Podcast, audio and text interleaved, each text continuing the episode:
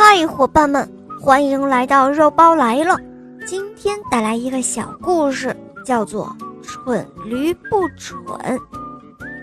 有一天，某个农夫的一头驴子不小心掉入了一口枯井中，农夫绞尽了脑汁想办法救出驴子，但几个小时过去了，驴子还是在井里痛苦地哀嚎着。最后，这位农夫决定放弃。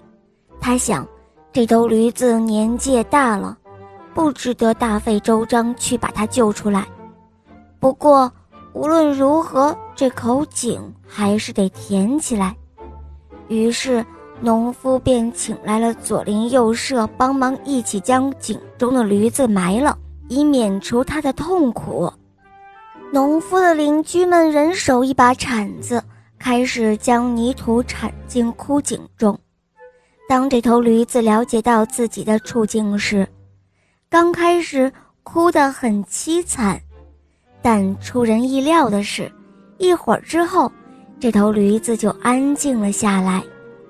农夫好奇地探头往井里一看，出现在眼前的景象令他大吃一惊。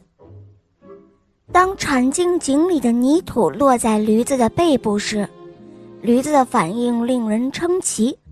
它将泥土抖落在一旁，然后站到铲进的泥土堆上面。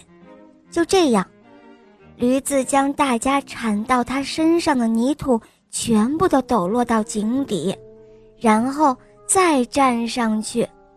很快的，这头驴子。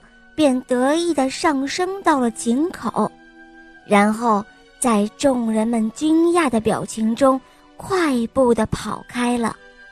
好啦，小伙伴们，今天的故事肉包就讲到这儿了。更多好听的故事，打开喜马拉雅，搜索“肉包来了”，关注我，就可以看到肉包更多好听的故事喽。好，我们明天再见，么么哒。